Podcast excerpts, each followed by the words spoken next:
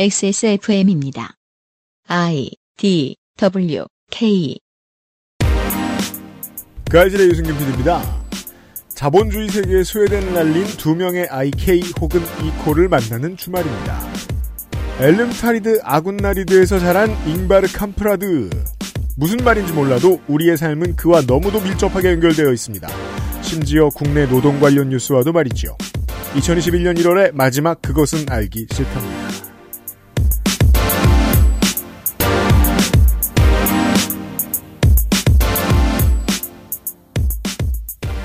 지구상의 청취자 여러분 좋은 주말입니다. 오늘은 엘름타리드 아군나리드에서 자란 잉바르 캄프라드에 대한 이야기를 할 겁니다. 그것은 알기 싫다는 남해에서 온 바다보물 바보상회 한 번만 써본 사람은 없는 빅그린 프리미엄 헤어케어 대한민국 1호 반값 생리대 29데이즈 관절 건강에 도움을 줄 수도 있는 무릎핀에서 도와주고 있습니다. 죽방이라 불리는 대나무 말뚝으로 손상 없이 어획한 최고급 멸치 팔각지함과 보자기로 단장한 품격 있는 선물 설날 장모님께 사랑받는 방법 바보상회 프리미엄 죽방 멸치 세트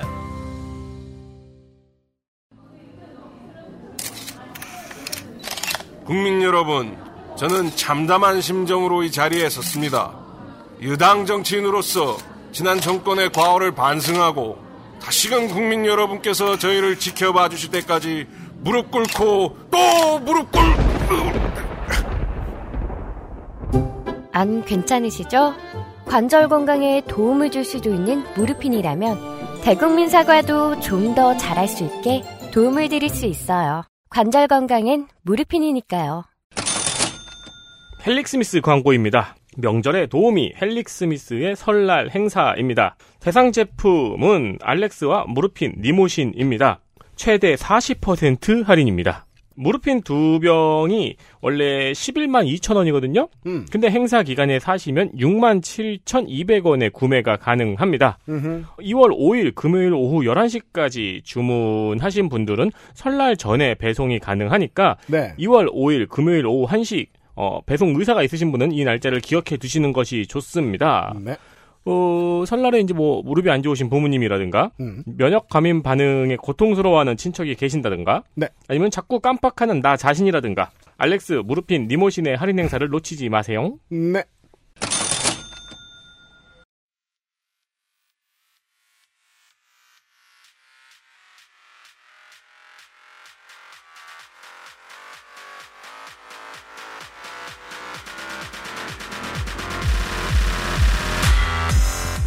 북유럽 연구소 팟캐스트 에디션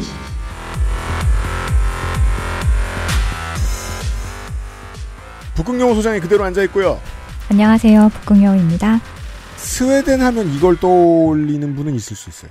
그렇지만 생각보다 많은 전 세계의 사람들이 이걸 본다고 스웨덴이 떠오르지도 않아요. 너무 당연하기 때문입니다. 음, 존재가. 스웨덴 하면 가장 먼저 떠오르는 기업이 바로 이케아. 네. 이제는 이케아. 물론 우리가 지난 시간에 에릭손 얘기도 하고 그랬습니다만은 이젠 이케아죠. 로고 디자인마저 스웨덴의 국기를 연상하게 하는 노랑과 파랑으로 제작을 했죠. 저는 이케아의 로고가 익숙해진 다음에 스웨덴의 국기를 외웠어요. 어, 그, 스웨- 그, 그제야 비로소. 먼저. 그죠? 그러니까 스웨덴 국기가 이케아를 베꼈군. 그렇죠. 스웨덴 국기가 헷갈리면 이케아를 생각하면 된다. 네. 근데 이케아의 창업자의 기업을 만들 때 철학이 이케아가 스웨덴을 가치를 대변한다? 뭐 이런 게 원래 그 목적에 있었다고 해요. 음. 그렇다면 이제 한국에서는 좀 부끄러워하겠지만 이번 주에는 그 얘기를 그 얘기는 아닙니다. 그래서 어제에 이어서 두 번째 IK, 이바르 크리겔에 이어서 두 번째 IK에 대해서 말씀드리겠습니다. 네. 바로 이케아의 창업자, 지지난해 세상을 떠난 잉바르 캄프라드. 전 세계에서 한때 열 손가락 안에 드는 부자였던 사람이죠. 그렇게 되었었더랬습니다. 이게 공교롭게도 이 사람이 사망한 지 2년이 됐네요. 이번 주에. 2년인가? 2018년이니까 3년째인가? 아, 3년이 됐네요. 네, 그러네요. 캄프라드는 2015년 블룸버그가 집계한 억만장자 명단에서 무려 8위에 올랐습니다. 음. 당시 자산의 추정치가 587억 달러, 변환을 하면 한화로 67조 5천억 원입니다. 음. 아까 우리 이렇게 많은 돈은 그냥 숫자일 뿐 감이 오지 않는다고 했잖아요. 네. 그렇죠.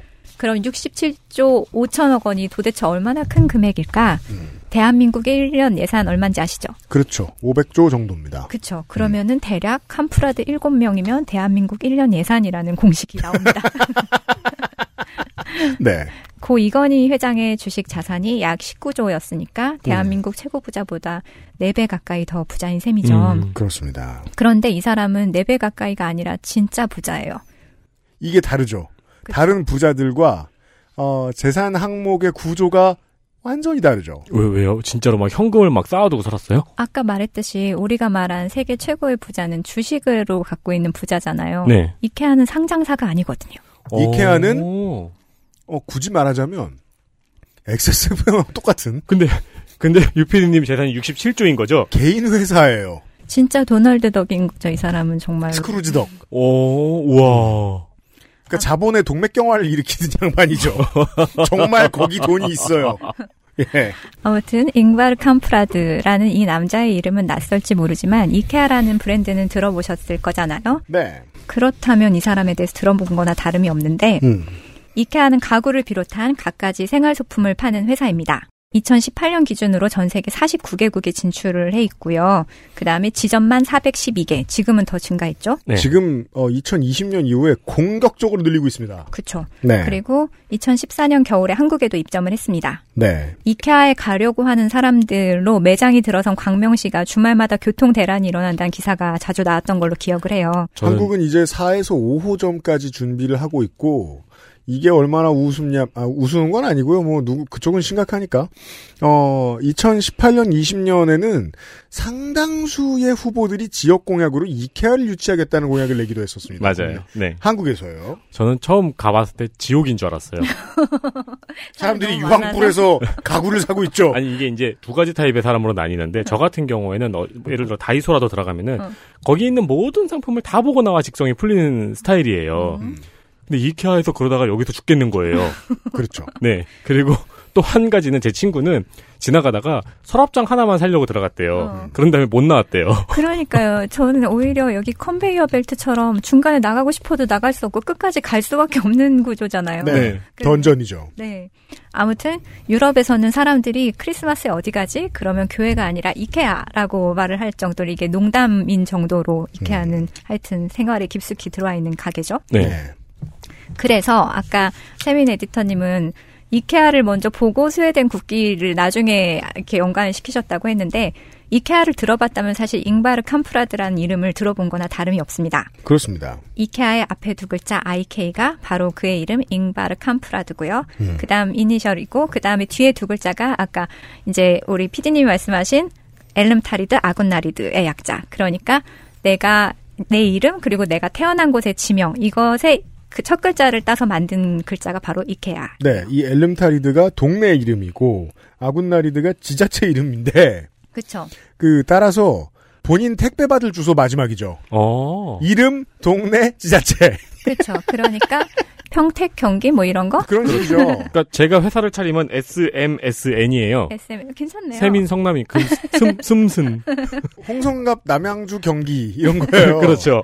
그래서 이 이케아 탁자가 매 시간 수십 개, 수백 개씩 팔리고 유럽 인구의 10%가 이케아 침대에서 잠든다고 하는데요. 음, 이런 이 어마무시한 그렇다고 해도 스웨덴의 누진세는 어마무시하잖아요. 네. 그렇죠. 한때는 수입보다 세금이 더 많을 정도, 뭐 자영업 같은 경우에는 102%의 세금을 내야 되는 그런 일도 있었었다고 음, 할 정도니까 이런 제도 아래서 세계 열 손가락 안에 꼽히는 부자가 되기는 거기다 주식도 아니고 진짜 생 돈으로 부자가 생돈, 되기는 아무리 생각해도 어려운 머니. 그렇죠.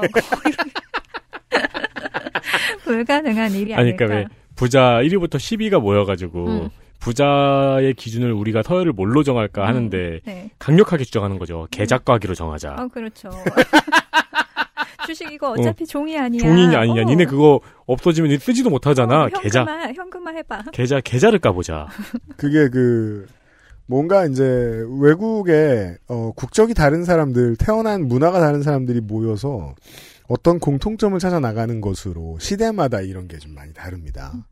예를 들면 뭐 옛날에는 뭐 워너브라더스 만화 같은 걸 가지고 그랬을 거고 우리 세대는 뭐 패스트푸드 체인들을 가지고 어떤 공통점을 찾았겠죠. 어, 상당수의 현재 세계 시민들은 이케아를 가지고 네. 그럴 수도 공통점을 있어요. 찾습니다.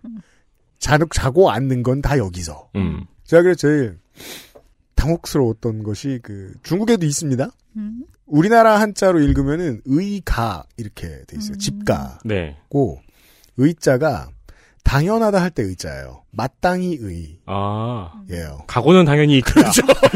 어머나, 이름 잘 지었네. 진짜 겁나 잘 졌다. 네. 각오는 당연히 이케야. 네. 아무튼 그런 그런데도 어쩜 이렇게 진짜 부자가 됐을까? 이거 정말 그래서 캄프라드에게 아 맞다. 우린 비즈니스 시간이죠. 음. 네 묻는 사람이 많았죠. 캄프라드 씨 어떻게 이렇게 부자가 되셨어요? 부자가 된 비결이 뭔가요? 그래서 그 비결을 모아봤습니다. 깜짝 놀라실 거예요. 부자가 된 비결. 제가 빙의를 해서 한번 해볼게요. 음. 뭐 이젠 비밀도 아닌 공공연한 이야기거리가 되었어. 부자가 된 비결이라 간단하지. 사실 난 돈을 거의 쓰지 않소이다. 자 그러면 이제 세부 세부 네, 네. 방법에 대해서 음. 당신네 회... 아, 음, 아, 캄프라드처럼 네. 해주세요. 음, 한 번도 보지 못했지만. 음. 당신네 회사 사장은 무슨 차를 타고 다니오? 나는 출근할 때 전철을 탄다오. 지난번에 올해의 비즈니스맨인가 뭔가 하는 상을 받으러 시상식에 갈 때도 버스를 타고 갔지. 내가 아흔 살이 됐을 땐가 TV4 인터뷰를 했지. 그날 입은 옷도 전부 벼룩시장에서 산 거요. 내 머리 어떻소? 지난번에 베트남에 갔을 때 깎은 머리라오. 아니 전에 네덜란드에서 이발소를 갔는데 글쎄 이발만 했는데 27달러라는 거요. 아니 그 잠깐 머리 자르는데 3만 원이라는 게 말이나 되는 소리요? 그 다음부터 나는 머리는 개발도상국에서만 깎는다오. 차? 있기야 있지. 스웨덴 사람답게 볼보를 탔지.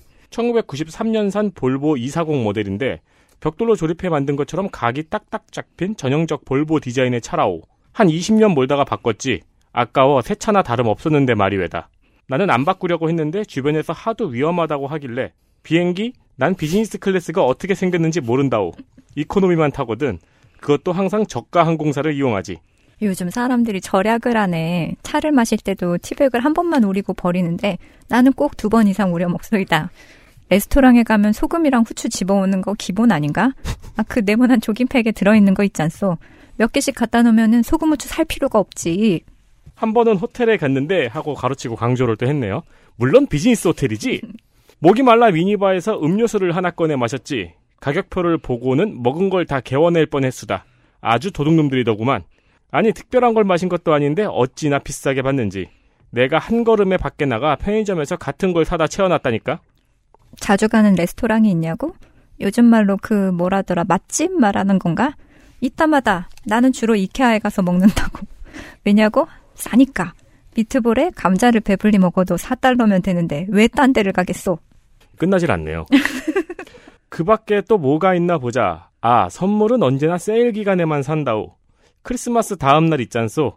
그때 사다가 포장해서 주는 거지. 선물이야 받으면 되는 거지. 크리스마스 지나서 받는다고 달라지는 것도 아니잖소. 뭐 젊었을 때 나는 뭣도 모르고 돈을 써댔지. 포르쉐도 몰고 좋은 옷도 입고 몇 년간 안 가서 바꿨어. 다 부질없더라고. 회사를 운영하다 보니 눈에 거슬리는 게 한둘이 아니더구만. 이케아 직원 중에 이면지를 안 쓰고 버리거나 나갈 때 전등을 안 끄고 나갔다가 내 눈에 띄기라고 한다면 나한테 한 소리 들어야 할까요?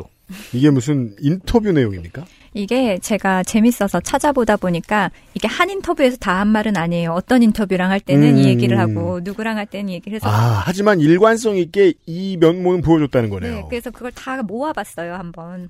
이제 두 가지 느낌을 받을 수 있습니다.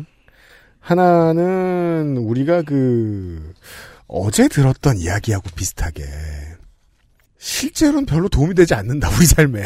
그렇죠. 그, 그 뭐랄까, 어, 그니까, 음, 전형적인 개소리죠. 그리고 또 하나는 이 멘탈이면 한국에서 지금 노동 탄압하는 거 그렇죠.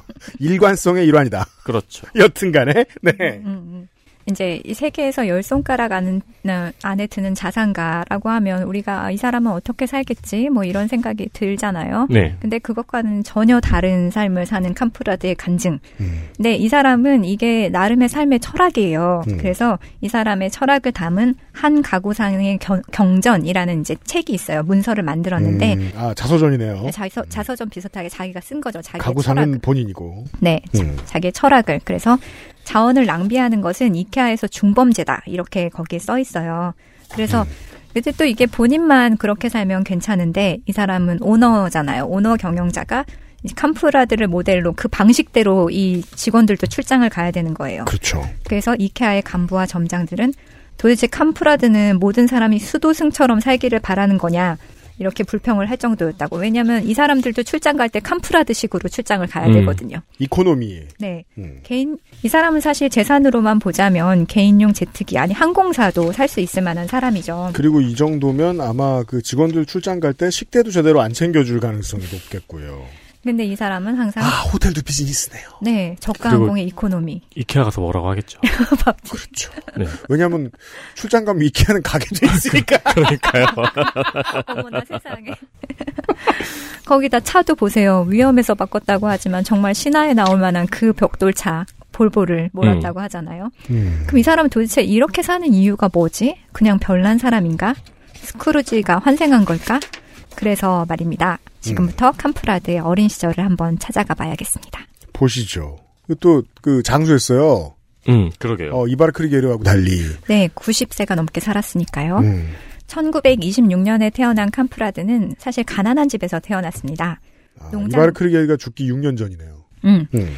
그래서 아 그래서 약간 세- 삶이 겹쳐요. 젊었을 음. 때 보면 농장에서 태어나서 소젖을 짜면서 어린 시절을 보냈고요. 음. 난독증이 있었대요. 음. 그래서 학교 생활에 집중을 하지 못했지만 어려서부터 사업 수완이 남달랐습니다. 네. 무려 다섯 살에 이웃에게 성냥을 팔기 시작하더니 아, 그 성냥은 어제 그 양반이 만드는 거겠군요. 그랬죠, 그렇죠. 독점이었으니까요. 그렇죠. 그걸 리셀을 해? 그래, 그러니까요. 네. 거기다가 10대 소년 시절에는 이미 사업가의 길로 들어섰는데요. 스톡홀름에서 성냥을 싸게 사다가 대량으로 헐값에 사다가 자전거를 타고 돌아다니면서 낱개로 팔아서 돈을 모았다고 합니다. 야, 진짜 소매상. 그니까요. 진정한 의미의 칭찬으로서의 소매상. 그 다음부터는 아 성냥이 판매가 되네. 그 다음부터는 성냥에다가 장식품, 씨앗, 볼펜 이렇게 종목을 넓혀가면서 돈이 되는 거라면 뭐든지 가져다가 팔았습니다. 음. 그러던 이 잉바르 캄프라드가 17살이 됐을 때 학교에서 어떻게 하다 좋은 성적을 받았대요. 음. 그러니까 이 사람이 난독증이 있어서 사실 공부를 못했는데 성적을 되게 잘 받아온 거예요. 네. 그러니까 아빠가 너무 기분이 좋아서 금일봉을 수여했다고 합니다. 보통 이게 어떤 단어를 이렇게 번역하신 건가요? 그 한국말로 금일봉이라고 하면 음. 보통은 다른 사람은 줄 수 없어요. 전두환만 줄수 있는 아, 그런 거예요? 그러니까 원문이 뭘까가 굉장히 네. 궁금해요. 그 권력자가 아니고 통치 자금으로 얼마인지 안 드러내고 누군가에게 쥐어주는 우리 그냥 원문엔 prize money 같은 거? 아, 네, 네, 네, 맞아요. 근데 원래 그 뜻이니까 네. 전두환이 주는 게 아니라 여튼 그래서 prize money, 네. 어, 그동안 자기가 모은 돈에다가 아버지가 둔 그 금일봉을 종잣돈 삼아서 1943년 그의 나이 17살에 창업한 회사가 바로 이케아입니다. 아, 그래서 왠지 이름이 17살 느낌이 나는군요. 이케아라는 그 기업 어, 이름이. 나를 드러내고 싶고 이런 네. 마음. 아, 그러게요.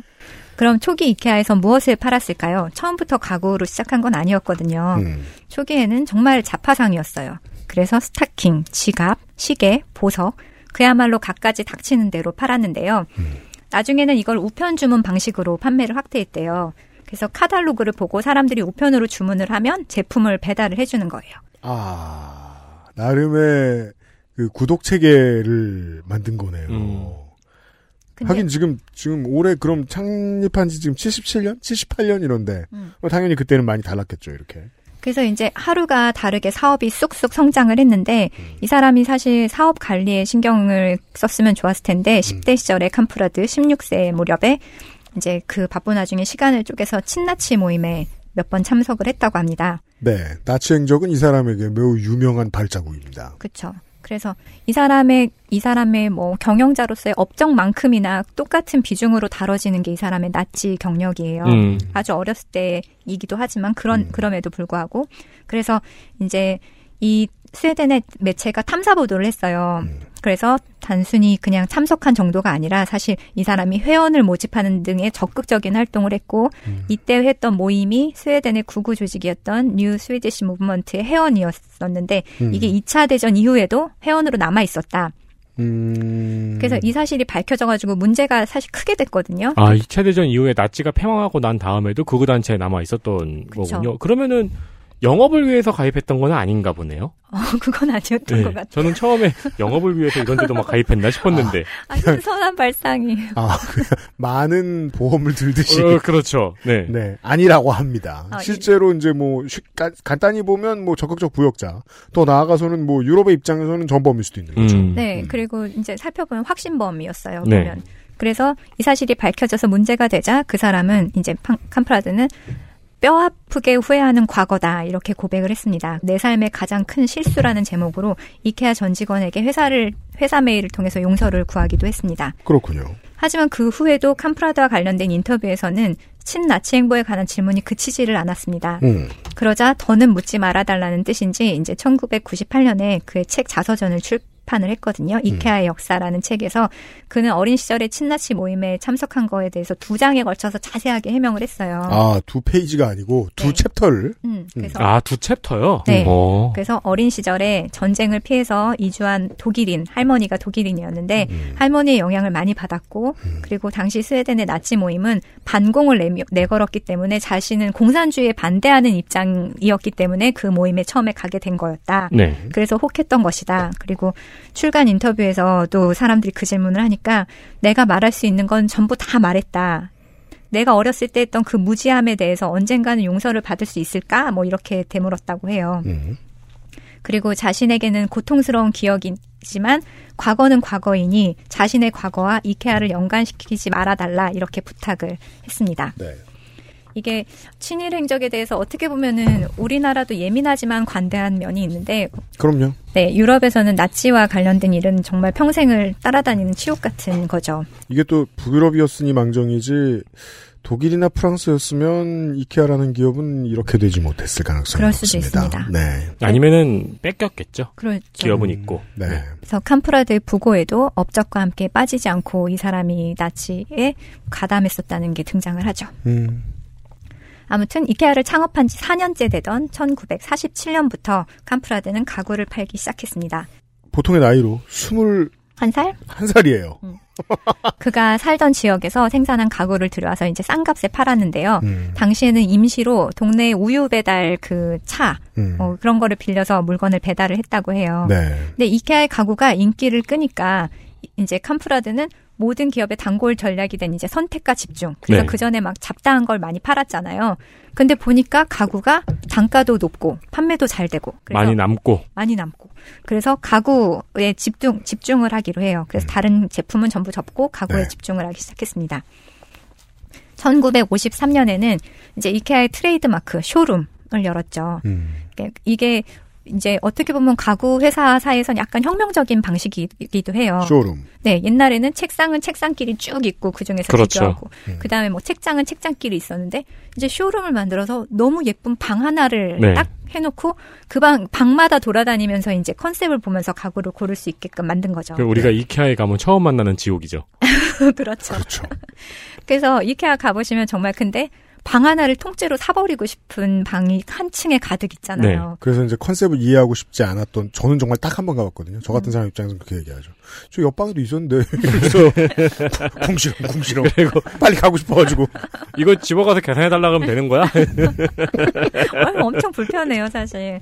그래서 제품을 종류별로 모아서 전시하는 대신에 방 하나를 갖가지 이케아 제품으로 채우는 것. 음 그래서 방마다 컨셉이 다 다르죠. 그렇죠. 그래서 동물 카페트하고 장난감이 가득한 어린이 방도 있고 또 모노톤으로 된 시크한 침실도 있고 음. 이케아를 방문한 사람들은 침대에 누워 보기도 하고 소파에 앉아 보기도 하고 그래서 이케아는 단순한 가구 매장이 아니라 쇼핑을 위한 테마파크다 이렇게도 얘기를 하더라고요. 이게 맞아요. 왜냐면은 그 쇼룸을 다 지나가잖아요. 음. 그럼 밥집이 나와요.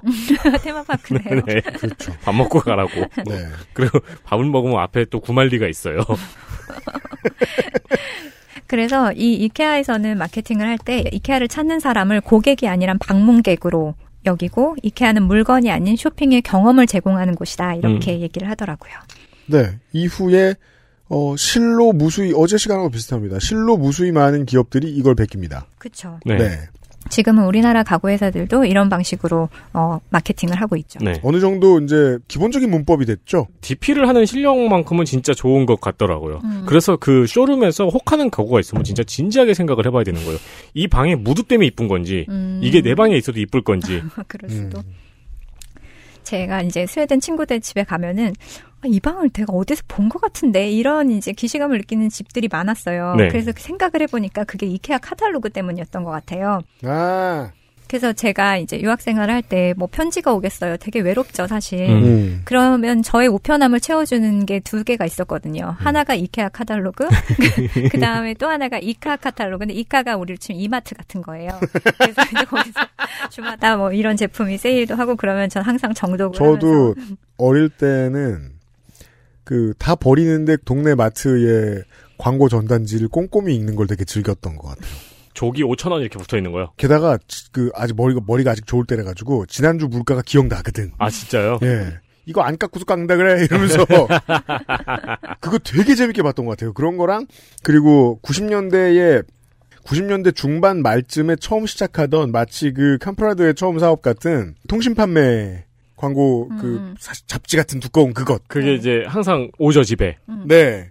인터넷 쇼핑의 선조죠. 네. 그 보고 있는 게 너무 재밌었어요. 저도 그거 보는 거 재밌었어요. 음. 네. 아, 그리고 그 마트에서 오는 건 사실 막 요리법도 들어있고 음. 이래가지고 전 즐겁게 보면서 한 개씩 해보기도 하고 맞아. 그랬죠. 오븐 파는 거에 요리법 같은 거 음. 있고 막 그랬잖아요. 그러니까. 그러니까요. 음. 아무튼 그래서 이제 어떻게 보면 이케아는 스웨덴 생활의 표준이라고 볼 수가 있어요. 그러면 스웨덴에는 놀랍게도 방이 똑같은 사람도 있을 수도 있겠네요. 그럴 수도 있겠죠. 거의 그랬던 것 어? 같아요. 우리 집인가? 하는. 뭐 학생들이야 돈이 많지 않으니까 다 비슷한 가구를 사잖아요. 음. 그래서 생활의 표준이라고 해도 정말 과언이 아닌데 학교나 공공기관 식당에서 사용하는 물건 대부분이 이케아 제품이에요. 음. 그리고 뭐 공공기관에서는 예산에 제한이 있으니까 뭐 어느 정도로 싸고 뭐 이런 걸 사야 되면 그럼 이케아밖에 선택지가 없을 때도 음, 있거든요. 가성비를 이길 수가 없군요. 그렇죠. 그러니까 이케아 컵, 이케아 의자, 이케아 테이블 이런 게 이제 표준 규격이 되는 거예요. 그래서 다른 브랜드의 제품도 이 규격을 바탕으로 디자인을 하게 됩니다. 음. 그래서 아 그거 텔레비전 장식장 크기가 얼마네? 뭐 제가 친구한테 이사를 가서 가구를 받으려고 이렇게 물어보면 그 전형적인 이케아 TV장 있잖아. 이렇게 답이 돌아오는 거예요. 그리고 아그그 정사각형으로 만든 그 티 테이블 있잖아. 그러면 아 그거 집집마다 다 있는 그거 이렇게 말을 하는 아. 심지어 그 티테이블 뭔지도 알겠어요. 아시겠죠? 네. 만원, 9,900원 막 그러니까 이렇게 뭐, 하는 그러니까 거. 기준 어 켄싱턴 락 배사홀 뭐 이런 거 네. 그렇죠. 아, 알았어요. 네. 예, 스웨덴 사람들은 집 꾸미기 애정이 되게 별나기로 유명을 해요. 그래요. 추우니까 밖에도 잘 못 나가고 그러니까 집안을 정말 예쁘게 꾸미는 게 거의 경쟁처럼 그렇거든요. 음. 그리고 가- 밖에서 만나면 되게 비싸니까 집안에서 친구들 많이 만나고 초대도 많이 하고 이제 피카라고 해서 마음이 맞으면 집으로 초대해서 차 마시고 이런 이거를 음, 정말 음, 많이 하는데 그래서 음. 요리하고 술, 술도 한잔하고 데이트도 집에서 많이 하고요. 아. 그러니까 개인의 취향이 이렇게 딱 드러나야 되는 거예요. 집이 집에 왔을 때 아 이 집 정말 예쁘게 잘 꾸몄다. 어, 이 사람의 취향이 집으로 보이는 거죠. 네. 그러니까 여름이면은 뭐 베란다마다 화분도 놓고 겨울이면은 창문에 조명도 달고 별로 된 뭐. 종이로 만든 이런 것도 다 달고 그래서 길고 긴 어두운 겨울을 경쟁하듯이 정말 예쁘게 꾸미는 것 같아요. 음. 그리고 고등학교 졸업을 하면 다 독립을 하잖아요. 음. 그러면은 새로운 공간을 살만하게 가꾸기 위해서는 가구를 비롯해서 생활용품을 다 사야 되는데 새 시작할 때 가구. 그쵸. 근데 이게 학, 학생의 형편이 빠듯하잖아요. 음. 그러면 제가 알바 알토 같은 이런 고급 가구를 살 수는 없잖아요.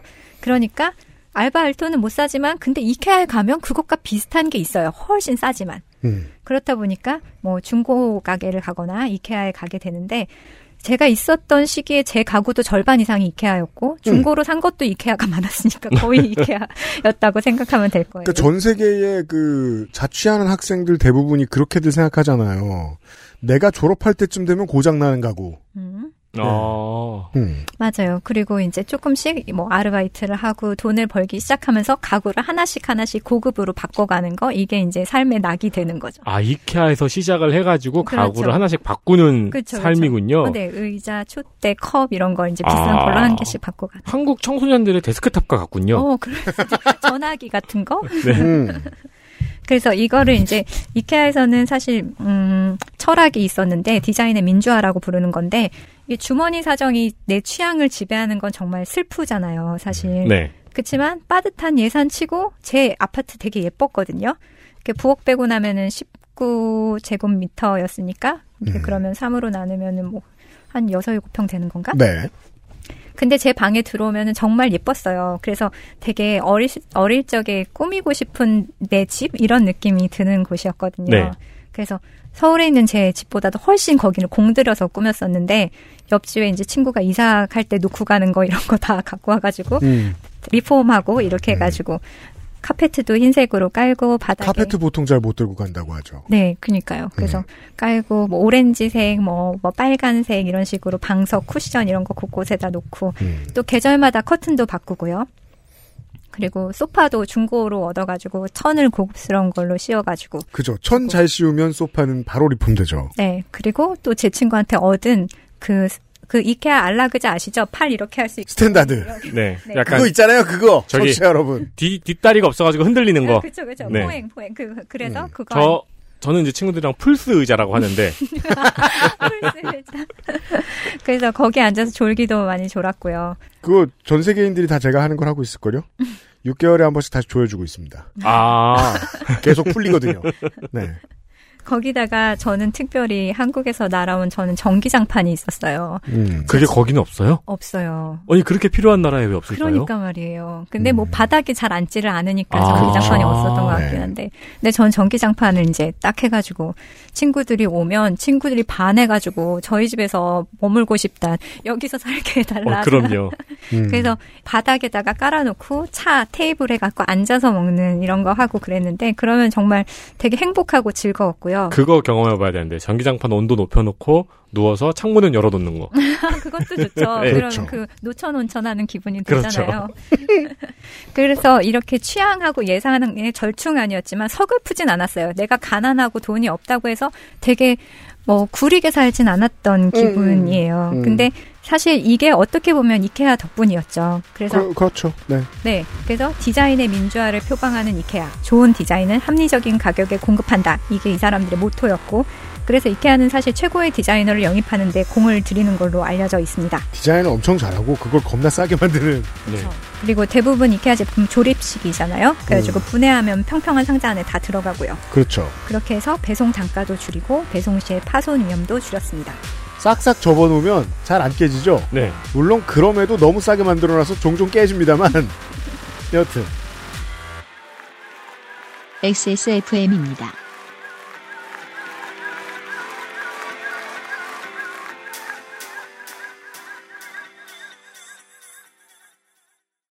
구스베리 추출물로 모근을 더 건강하게 자연 유래 성분으로 자극 없는 세정력, 뛰어난 보습 효과와 영양 공급까지 Big Green. 이젠 탈모 샴푸도 빅그린 헤어로스 샴푸. 남해안 청정 바다에서 잡아올린 즉시 가마솥했죠. 신선하고 짜지 않은 멸치 국물용 중대멸치 볶음 술안주용 중멸치 아이들 간식엔 새소멸치 설날 어머니께 사랑받는 방법. 바보상의 멸치 3종 세트. 비싸지 않아도 충분히 안전한 우리는 그런 생리대가 필요합니다. 발암물질, 유해성분 불검출 인증 완료. 소중한 당신을 위해 만들었습니다. 놀라운 가격 2,500원으로 만나는 100만 팩, 5만 건의 후기가 인증한 가장 안전한 생리대. 대한민국 1호 반값 생리대 29데이즈. 액세스몰에서 만나보세요. 두 번째 광고는 29데이즈의 새로운 샤무드 파우치가 나왔습니다. 29데이즈의 샤무드 생리대 파우치가 새로 리뉴얼해서 시즌 2 상품을 내놓았습니다. 네. 제가 궁금한 건 왜 이걸 리뉴얼해서 시즌 2까지 내놓느냐 하는 건데요. 음, 그러니까 파우치 회사가 아니잖아요. 그렇죠. 그게 문제예요. 처음에 잘 만들면 자꾸 또 하고 싶습니다. 예. 이쪽에 더 이제 관심이 생기신 건가? 그니까 말이에요. 외코텍스 Standard 친환경 규격 인증을 받았다고 합니다. 네, 유럽 친환경 규격이고요. 오코텍스라고도 쓰고 외코텍스라고도 쓰고 그렇습니다. 어, 이 소재는 통기성과 쾌적성, 투습성이 우수하고 먼지, 세균, 진드기가 기생하지 못하는 초미세 섬유소로 만들었다고 합니다. 그렇다고 해요. 그리하여 생활 방수 기능으로 편리한 보관성을 가지고 있고요. 위생용품과 소형 cosmetic 아이템 등을 보관할 수 있는 공간입니다. 저는 다른 데 일하러 갈 때 개인용 저 모니터링 이어폰을 넣어가지고 다녔습니다. 어, 이어폰 넣기도 굉장히 좋죠. 좋아요. 네. 이어폰 넣기도 좋고 그 외에 이제 개인의 잡다한 것들을 가방에 따로 넣는 파우치로는 아주 활용도가. 네, 높습니다. 네. 컬러는 6가지이고요. 선물용으로도 좋은 박스 포장해서 발송이 됩니다. 샤무드 파우치를 액세스몰에서 확인하실 수 있고요. 그렇습니다. 그리고 저희 방송에 대한 후기를 남겨주시는 분에게도 샤무드 파우치 혹은 커피비노의 커피가 감사의 의미로 발송이 됩니다. 네. 하지만 원하시면은 그 후기를 남기시는 것보다는 사시는 쪽이 빠릅니다. 그렇습니다. 네.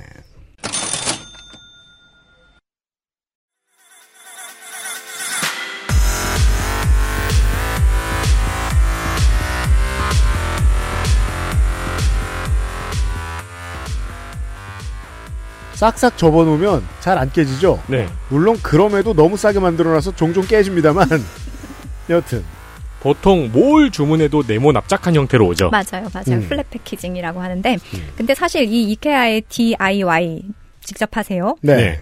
원칙은 이게 어떤 철학이라기보다는 사실은 피치 못해서 나온 전략이었습니다. 꼭 북유럽이 아니어도 유럽에 학생으로 가난하게 살아본 많은 사람들에게 들을 수 있는 경험이죠. 이거 모든 걸 다 해야 된다고. 그러니까요. 못하는 음. 사람도 많고. 그래서 이제 머리도 지각 같고. 그 많이 사다 보면 집에 그 기역자 육각 렌치가 엄청 쌓이잖아요. 왜 이렇게 하게 됐냐면 필요가 발명의 어머니라고 이케아가 되게 빠른 시간에 급성장을 하기 시작했거든요. 음. 그러니까 경쟁 업체들이 견제를 하기 시작한 거예요. 그래서 공급자들이 담합을 해서 이케아랑 협력하지 마. 너는 협력하면 우리 너네 거 안 쓸 거야. 이런 식으로 거부를 하니까 이케아에서 궁여지책으로 내놓은 아이디어가 이거였어요. 그래서 경쟁 업체가 이케아는 배송을 안 해주기로 결정을 한 거예요. 음. 그러니까 배송을 안 하니까 가구를 배송을 안 하면 고객이 직접 와서 가져가야 되는데 가구는 크니까 배송하기가 힘들잖아요. 네. 그럼 어떻게 하면 배송이 쉽지? 이렇게 해서 고민해서 나온 게 바로 이 플랫 패키징. 편편하게 상자에 다 들어가게 하는 패키징이었던 음, 거죠. 조립식 가구라는 개념. 네. 사실 이것도 최고 경영자가 겁나 구두쇠가 아니면은 인정해줄 수 없는 아이디어였을 거예요. 그렇죠. 어 이렇게 하면 돈도 아끼네라고 혹했어야겠죠. 그렇죠, 그렇죠. 음. 거기다가 또 협력 업체들이 협력을 안 해주니까, 어 그래? 그럼 스웨덴에서 생산 안 하고 동유럽에서 하면 되지. 그리고 생산 기지를 동유럽으로 옮기고, 그러니까 원가가 또 절감이 되겠죠. 그래서 이런 식으로 해서 더 싼 것을 제공하게 됐지만, 그래도 기업이 약간 뭐라 그럴까. 겉으로 보일 때는 뭔가 있어 보이게 포장을 해야 되잖아요. 네. 그러니까 아, 우리 기업은 모든 인간을 더 나은 인간으로 도구를 활용할 줄 아는 인간으로 만드는 그런 기업이다. 이런 이유를 대면서 직접 만드는 철학을 이케아가 가져 나왔다. 이렇게 아, 설명을 했었죠. 이렇게 쓸모없는 나도 번듯한 서랍장을 만들었어. 그러니까요. 이케아는 사람들의 삶을 개선할 뿐 아니라 더 나은 사람으로 만드는 기업입니다. 이렇게 설명을 했었어요. 터진 입이라고. 본질 중에 하나죠. 물건을 파는 사람은 거짓말도 잘해야죠. 근데 부정할 수 없는 건다 만들고 뿌듯한 제 마음이죠. 어, 뿌듯하긴 하죠. 꺼봐요. 누구나 안 그런 줄 알아? 그래서 이케아 매장은 한국의 여느 매장 아니면 다른 어느 나라에 가도 마찬가지지만 이렇게 고객의 손짓 하나에도 즉각 반응하는 무, 무한 친절은 절대 기대할 수가 없습니다. 직원들은 다 바빠요. 자기 일에 바쁜 것처럼 보이고 뭔가 물어보려면은 여기저기 기웃대면서 유니폼 입은 사람 하나 찾아 나서야 되고요. 그리고 손님인 척해요. 그래서 고객이 혼자 둘러보고 마음에 드는 물건의 모델명을 확인한 다음에 그 조그만 연필에다가 모델명을 적어가지고 지하 내려가서 찾아서 본인이 직접 담아서 집에까지 가지고 오고 네. 가져와서 또 조립도 해야 되죠. 그렇죠. 그러니까 고객이 왕이라는 말이 있잖아요. 이케아에서는 그 말이 통하지가 않죠. 엄청 불친절한 기업이거든요. 네. 그래서 고객이 왕인 미국에서는 이케아를 두고 안티 서비스 기업이라고 할 정도이죠. 음, 어찌 보면 이케아의 서비스 철학과 가장 먼 서비스 문화를 가진 나라인데 한국이 네. 어, 그럼요. 여기 와서도 난리잖아요. 네. 여튼 아무튼 여기는 캄프라드의 이제 뜻이 있었으니 있었는데 그게 뭐냐면 최소한의 서비스와 조립식 가구를 내는 이유는 비용 절감뿐 아니라 사람들이 자급자족하는 방식을 익히는 방법이다. 고객을 더 나은 독립적인 인간으로 만들기 위함이다. 이케아는 바로 나 같은 사람을 위한 곳이다. 이렇게 뉴욕타임즈의 인터뷰에서 말을 했다고 합니다. 네 모든 성공한 기업가들하고 비슷하죠. 자기의 취해 있습니다. 어, 그렇죠. 네. 아무 말을 던지고요. 근데 모든 성공한 기업들이 이렇게 뭘 가르치려 들지는 않는데 그러니까 직원들이 엄청 짜증났을 것 같긴 해요. 분명히 가르치려 드네요. 근데 이, 이 사람이 쓴 아까 그 책 있잖아요. 한 네. 가구상의 경전. 음. 이케아 홈페이지에 가면 이걸 다운받을 수 있어요. 아 진짜요? 아, 진짜요? 정말 개인 기업다운 몇 가지 면모들이 보입니다. 하지만 네. 아니면은 이렇게 배송을 시키면은 paper 형태로 와가지고 내가 직접 이렇게 실로 꿰매야 된다든가. 아, 그래서 뒷장을 보면은 그 제본을 하다 말고 이케아맨이 뒤통수를 이렇게 긁고 있고 책 제본하는 설명서 있고. 네. 그런 그런데 아 책 제보 그 제가 좋아하던 그 이케아 그그 카탈로그가 올해부터 안 나오죠. 작년까지만 종이로 발행을 하기로 아, 하고 온라인으로 이제는, 전면 네. 네. 아무튼 그 이제 한 가구상의 경전을 보시면 캄프라드가 창업주로서 이케아의 동료 사원에게 전하는 메시지를 담고 있습니다. 음. 그의 기업 철학이 담겨 있는 거죠. 네. 이게 1976년에 작성을 한 건데요. 음. 그 시기가 바로 캄프라드가 세금을 피하려고 스웨덴에서 스위스로 이민을 가던 무렵이에요. 네. 사실 그 어제의 이바르 크리게르와 어, 못됐다는 점에서는 크게 다른 바가 없는 것 같아요. 못돼야지 부자가 되는 건가? 예. 아무튼 거기에 보면 이제 인상적인 구절들이 몇 개 있는데 음. 그 중에 대중을 위해서 더 나은 일상을 창조하라. 뛰어난 디자인과 우수한 기능의 다양한 제품을 가능한 많은 사람이 지불할 수 있는 낮은 가격에 제공해야 된다. 우리는 다수의 편에 서기로 했다. 네. 100만 원짜리 좋은 책상은 어떤 디자이너라도 만들 수 있지만 2만 원짜리 좋은 책상은 정말 뛰어난 디자이너만 만들 수 있다. 그렇게 그렇게 해서 이제 맞아요. 이런- 이 이런- 말은 꽤나 설득력이 있어요. 음, 그렇죠. 이거는 맞는 말인 것 같네요. 네, 그래서 이제 이케아를 통해서 북유럽과 스웨덴을 전 세계에 알린다. 이게 이 사람의 그 기업 철학이었어요. 스위스로 도망가면서요. 스위스도. 그렇죠. 도망가면서 스웨덴을 전 세계에 알린다. 그런데 사람들이 스위스랑 스웨덴을 헷갈려해. 아, 제가 또 이걸 하다 보니까 재밌더라고요. 그래서 제가 코너 속에 코너를 만들었어요.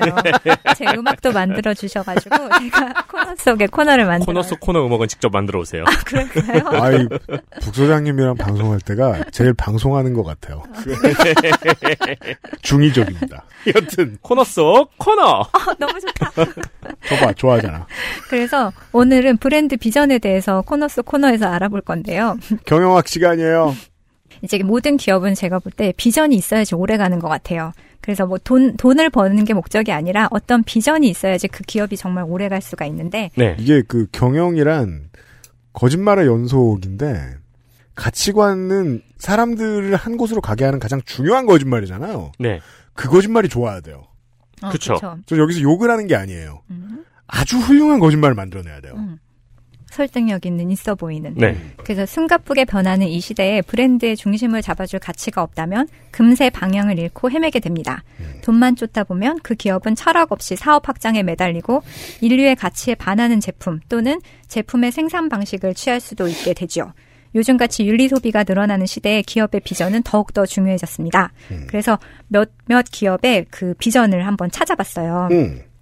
기업은 아니지만 여러분이 기억하실 거예요. 노벨상의 비전, 노벨상의 목적은 인류의 위대한 기여를 한 사람에게 상을 주는 거죠. 네. 그래서 인류애를 전하는 게 이 목적이에요. 우리가 이 노벨상 관련된 이야기 할 때도 제가 말씀을 드렸는지 모르겠습니다만은 다른 비슷한 시도가 있음에도 어, 이런 다른 비슷한 시도가 훨씬 양아치 같죠. 노벨상이 제일 안 양아치 같아요. 아, 그렇죠. 네. 양아치 주제에. 네. 그리고 네. 애플이 재밌었어요. 혁신적인 제품과 소프트웨어, 서비스로 소비자에게 최고의 경험을 선사한다. 이게 애플이 존재하는 목적이에요. IT 기업 노동자 여러분들은 무슨 생각을 하실지 모르겠어요. 왜냐하면 다 똑같은 소리를 하고 있기 때문에 요즘은. 아, 그렇죠. 근데 애플 같은 경우에는 저는 되게 독특하다고 생각을 하는 게 처음에도 애플은 소프트웨어와 하드웨어를 같이 만들었잖아요. 그러니까요. 네, 같이 만들어 출시를 했는데 지금 와서 생각해 보면은 한 회사가 그 두 개를 같이 만들 필요가 없거든요. 맞아요. 근데- 음. 애플은 아직까지 그거를 고집을 하고 있잖아요. 네. 그래서 여기 비전도 최고의 제품이 아니라 최고의 경험을 선사한다고 했죠. 음. 그렇죠. 어, 북소장이 지금 저 마이크로소프트 서피스를 쓰고 있는데 네. 서피스는 최고의 경험과는 거리가 멀거든요. 네, 가벼울 뿐이에요. 그리고 마이크로소프트도 원래 소프트웨어를 만드는 회사인데 물론 서피트 같은 하드웨어도 최근에는 많이 만들고 있긴 하지만 어쨌든 주력은 소프트웨어야만 집중을 하는 편이잖아요. 그렇죠. 그리고 그 다음 구글인데요. 저 이것도 재밌었어요. 전 세계의 정보를 체계화해서 모두가 편리하게 이용할 수 있도록 하는 것. 제가 하고 싶은 말이 그거예요. 이 정도 비전 없는 회사 많아요. 모든 네. 정보를 체계화한다. 그리고 모든 사람이 그 정보를 이용하게 한다. 이거 되게 좋은 것 같아요. 네. 와, 그 뒤에 왜 삼성이에요? 삼성은 사실 제가 다른 이제 쭉 보실 것들하고는 결이 좀 달라요. 제일 마지막에 소개할까요? 삼성을 그러면? 아니요. 지금 소개해 주세요. 그럴까요? 삼성은 사람과 사회를 생각하는 글로벌 인류 기업을 추구한다. 어, 주어가 기업이네요. 고객이 아니고. 네, 그리고 인재와 기술을 바탕으로 최고의 제품과 서비스를 창출하여 인류 사회에 공헌하는 것을 궁극적인 목표로 삼는다. 이건 이제 제가 그 뒤에까지 쭉 읽어보고 긁어온 건데 하여튼 음. 삼성하면 제일 먼저 떠오르는 게 글로벌 인류 기업이었을 거예요. 네. 그래서 어떻게 보면 다른 다른 것들은 뭘 통해서 소비자가 아니면 사용자가 무엇을 준다. 음. 네, 무엇을 하겠다는 거죠. 음. 삼성은 무엇이 되겠다예요. 인류 기업이 되겠다. 다른 데는 음. 무엇을 하겠다고 여기는 되겠다. 그래서 이게 어쩌면 다른 가치관일 수도 있어요. 보통 뭐 우리는 뭐 너 뭐가 될 거야라고 물어보잖아요. 네. 근데 보통 제가 뭐 다른 나라에서 공부를 할 때는 너 뭐 할 거야라는 걸 더 많이 물어보거든요. 음. 졸업하고 뭐할 거야. 뭐 근데 우리는 나는 공무원이 될 거야. 뭐가 될 거야. 이게 더 많은데 하지만 우리 사회는 뭐가 되려고 그러니 뭐가 되려고 음. 네. 그쵸. 뭘 하려고 되려고. 그래서 그 차이인가 싶기도 한데, 어떻든, 이제, 일류 기업을 추구한다. 일류 기업이 된다. 그리고 어, 그때 어떻게 보면, 뭐, 순기능도 있었어요. 삼성이 어떤 standard를 만들어 줬으니까요. global standard를 가장 먼저, 막, 뭐라 그럴까, 국내에 도입을 한 기업 중에 하나니까, 네. 뭐, 목표는 충실하다고 할 수 있지만, 다르긴 다르죠. 다른 기업들이 내세우는 것, 하고 싶은 것과는. 근데 저는 그게 좀 궁금하더라고요. 그러니까 우리가 애플 제품은 애플답다는 느낌이 들잖아요. 음. 근데 한국 사람이 아는 외국 사람한테 삼성답다는 느낌이 있을까? 하는 게 좀 궁금하더라고요. 한국 사람인 저로서는 모르겠거든요. 외국에서는 사실 카피를 많이 생각하죠. 삼성이 어떤 거를 카피해서 만들었다는 아, 그래요? 느낌으로 많이들 받아들이죠. 아 이게 이제 그 세대마다 다르죠. 이게 마치 그 저 중국의 하이테크를 바라보는 현대 청소년들처럼 지금의 청소년들에게 삼성은 좀 럭셔리. 음. 그러니까 안드로이드 폰을 쓰는 청소년들에게는 그다음 루이비통 우아한 영감, 혁신의 세계를 이게 끝이에요. 우아한 영감과 혁신의 세계. 음. 그 다음에 맥도날드 이것도 재밌어요. 늘 당신 곁에서 일상의 행복을 전한다. 네가 아는 그 맛. 이런 소리죠. 그렇죠. 일상의 행복. 네. 그 다음에 코카콜라 전 사실 콜라를 안 마시는데 이 음. 미션은 참 마음에 들더라고요. 음. 몸과 마음과 영혼을 새롭게 우리 브랜드와 활동을 통해 긍정과 행복의 순간을 떠오르게 한다. 그러니까 사실 콜라 딱 생각하면 긍정과 행복의 순간이 더 부정의 생 자주 떠올리면 않잖아요. 당뇨예요. 영혼의 당뇨가 찾아와요. 네. 여튼 그래서 그리고 또 제품의 마케팅 대신에 기업의 사명을 설명하고 가치를 적극적으로 추구하는 요즘 CSR, CSV가 이제 기업 활동이자 그쵸. 마케팅 활동이 됐잖아요. 네. 동시에. 그래서 파타고니아 같은 브랜드도 있죠. 맞아요. 이게 파타고니아 얘기가 나와서 말인데 코카콜라는 실제로 콜라를 팔긴 팔았는데 실제로 사람들에게 파는 걸 광고 행위를 보고 있으면 콜라만 빼고 다른 걸 다 파는 것처럼 보이죠. 음, 음. 어떠한 기분을 팔죠. 그렇죠. 음. 그리고 계속 그걸 해온다는 걸 사실 TV 계속 보고 미디어 계속 보는 사람들은 모를 수가 없어요. 어떤 한 길로 나가고 있구나. 콜라는 보조예요. 그다음 이제 뉴욕 타임즈. 되게 멋있어요. 있어 보여요. 우리는 진실을 추구하고 사람들이 세상을 이해하도록 돕는다. 우리의 사명은 위대한 저널리즘은 독자의 삶을 풍성하고 충만하게 하며 사회를 강하고 정의롭게 만든다는 믿음에서 나온다. 너무 복잡하네요. 그러네요. 네, 좀 간결해야 이쁜데. 그니까요. 그리고 BBC, BBC도 좋아요. BBC는 대중을 위해 존재한다. 알리고 교육하고 즐거움을 준다. 음, 간결하니까 훨씬 낫잖아요. 그러네요. 기본이죠, 이게. 네. 일선에 있는 많은 미디어 노동자들이 내가 뭘 한다라는 신념 없음에서 생기는 고통을 많이 겪고 있는 걸 봐요, 제가. 그리고 이제 한국에서도 이- 대부분의 기업들이 이렇게 미션과 비전을 처음부터 명확하게 건 기업이 그렇게 많지는 않아요. 근데 그 중에 기억나는 데가 이제 어떤 커피 회사인데 네. 장애인하고 같이 행복하게 일하는 세상을 만드는 게 그 회사의 미션이래요. 음. 그래서 장애인 바리스타를 교육을 하고 그다음에 수익금 기부하고 그리고 어떤 규모 이상의 기업이 되면 장애인을 반드시 고용을 해야 되고 안 그러면 뭐뭐 벌금처럼 내야 되고 이런 규정이 있잖아요. 네. 그래서 바리스타 역할을 잘 하는 것 같아요. 그래서 이렇게 교육을 시켜서 파견을 시켜주고 이런 기업이 있는데 음. 하여튼 그 기업의 미션이 우리는 장애인과 함께 행복하게 일하는 문화를 만드는 것. 근데 그것도 되게 좋더라고요. 어, 아, 그, 아웃소싱 업체인데 장애인을 노동 인력으로 교육을 하고 내보내는 아웃소싱 업체군요. 네, 그러면서 카, 카페도 해요. 어. 뭐 커피도 팔고.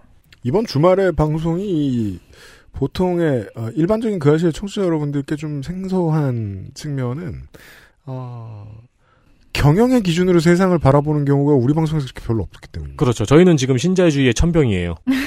천, 천병이 되고 싶은 꿈나무예요. 예. 진- 그러니까 중요, 아까 정말 중요한 일을 하는 경영자는 사람들의 삶을 바꾸는 거짓말을 만들어내고 그 거짓말을 맞는 경험을 만들어내서 팔고 이런 일을 해야 되거든요. 예. 음. 그래서 제가 이거를 찾아보면서 저 스스로도 그런 생각을 하게 되더라고요. 아, 내가 추구하는 핵심 가치가 뭐지? 나의 미션은 뭐지? 나는 뭘 위해서 살지? 그래서 내 삶을 살면서 흔들리지 않게 북극성처럼 나를 잡아주는 그런 가치가 뭐가 있을까? 이런 생각을 해봤죠. 치즈케이크. 저 치즈케이크는 선물이었지. 저는 그렇게 좋아하진 않아요. 아, 그래요? 실망스럽네요. 답이 아직 안 나왔군요. 뭐 그런 중입니다. 네. 이 답 찾는 거 되게 행운 같아요. 이건 로또인지도 몰라요. 음. 아무에게나 주어지는 건 아니에요. 아, 찾기는 찾았죠. 그 3일마다 바뀌어서 문제죠. 근데 저는 두 분은 어느 정도 그걸 갖고 계신 것 같은데.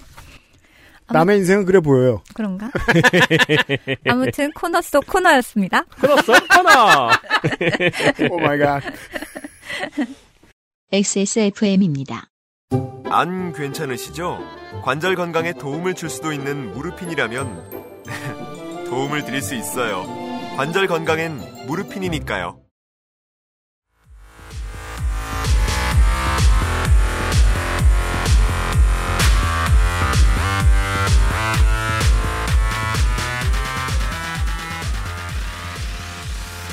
자, 그래서 다시 이케아로 돌아오면요. 네.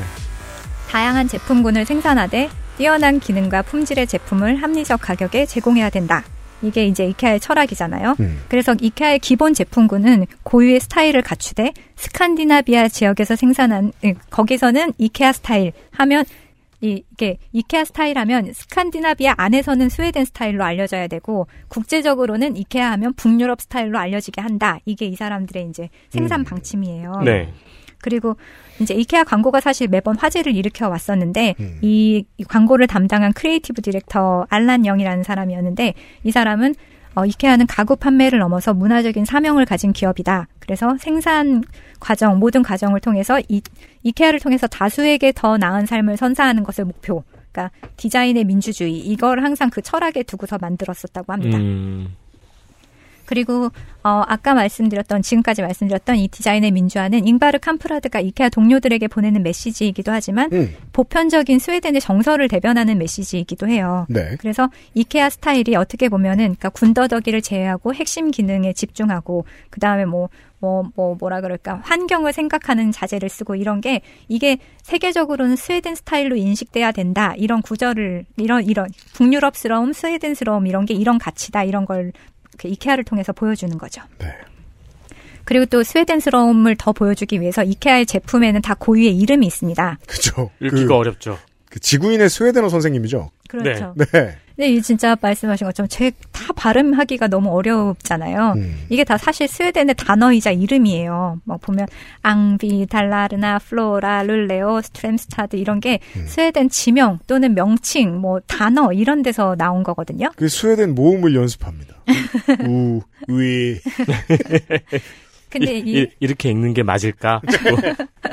근데 이게 규칙이 있어요. 그래서 소파, 책장, 문, 손잡이 이거는 스웨덴의 지명으로 하고요. 음, 그다음 의자하고 책상은 남자 이름. 음. 그다음 커튼하고 천 이거는 여자 이름. 아, 그래요? 네. 그다음에 러그는 덴마크 지명으로 하고요. 오. 그다음 침구류하고 쿠션은 식물 이름, 보석 이름. 그 다음에 식탁하고 식탁 의자는 핀란드 지명으로 하고요. 왜 그건 핀란드로 갔나요? 그 핀란드가 스웨덴 밥이다 이런 뜻인가요? 그 다음에 침대, 옷장, 복도, 가구는 노르웨이 이웃 나라 한 번씩 다 껴준 거네요. 음. 잠은 그럼 노르웨이 가서 자나요? 이 제국주의적 시각이 담겨 있는. 그 다음에 욕실 용품은 강하고 호수의 이름으로 하고요. 그 다음에 조명은 음악 용어, 화학 용어, 계절, 달 뭐 이런 거고 어린이 가구는 포유류, 조류, 형용사를 쓴다고 합니다. 음. 어린이 가구 이름 괜찮네요. 음. 네, 동물 이름이나 형용사로 해놓는 거. 그리고 그러면 이제 이케아는 정말 홍보하는 만큼 좋은 회사일까요? 어, 최근에 한국인들은 절대 아니라고 생각하고 있습니다. 아, 그렇죠. 요즘에 음. 많이 얘기가 나오고 있더라고요. 음. 아무튼 그, 그 아낀다고 정말 부자가 될까? 캄프라드 같은 사람이 정말 부자가 된 이유가 근검 절약 때문일까? 하지만 이게 수전노라고 다 부자가 되는 건 아니잖아요. 그렇죠. 아무리 뛰어난 기업이라고 해도 거부도 없고 거지도 없다는 스웨덴 같이 세금 많이 내는 나라에서 어떻게 그 정도 부자가 될 수 있을까? 그렇죠. 어제 기억을 잠시 해보자면, 어, 이바르 크리게르가 어느 정도까지 부자가 되는 건 이 사람의 능력이지만, 그렇게 많은 수십 조의 자산을 가지려면 뭔가 꼼수가 있는 거 아니야? 이런 생각이 들잖아요. 음. 그래서 세금도 이렇게 많이 내는데 어떻게 이렇게 잉바르 캄프라드는 부자가 됐을까? 그걸 찾아보죠. 그냥 열심히 돈만 번 건 아닌 것 같다. 네. 바로 그 첫 번째 단서가 왜 그러면 스웨덴스러움을 전 세계에 알리자고 하는 이케아의 본사는 스웨덴이 아닌 네덜란드에 있을까? 음. 네덜란드.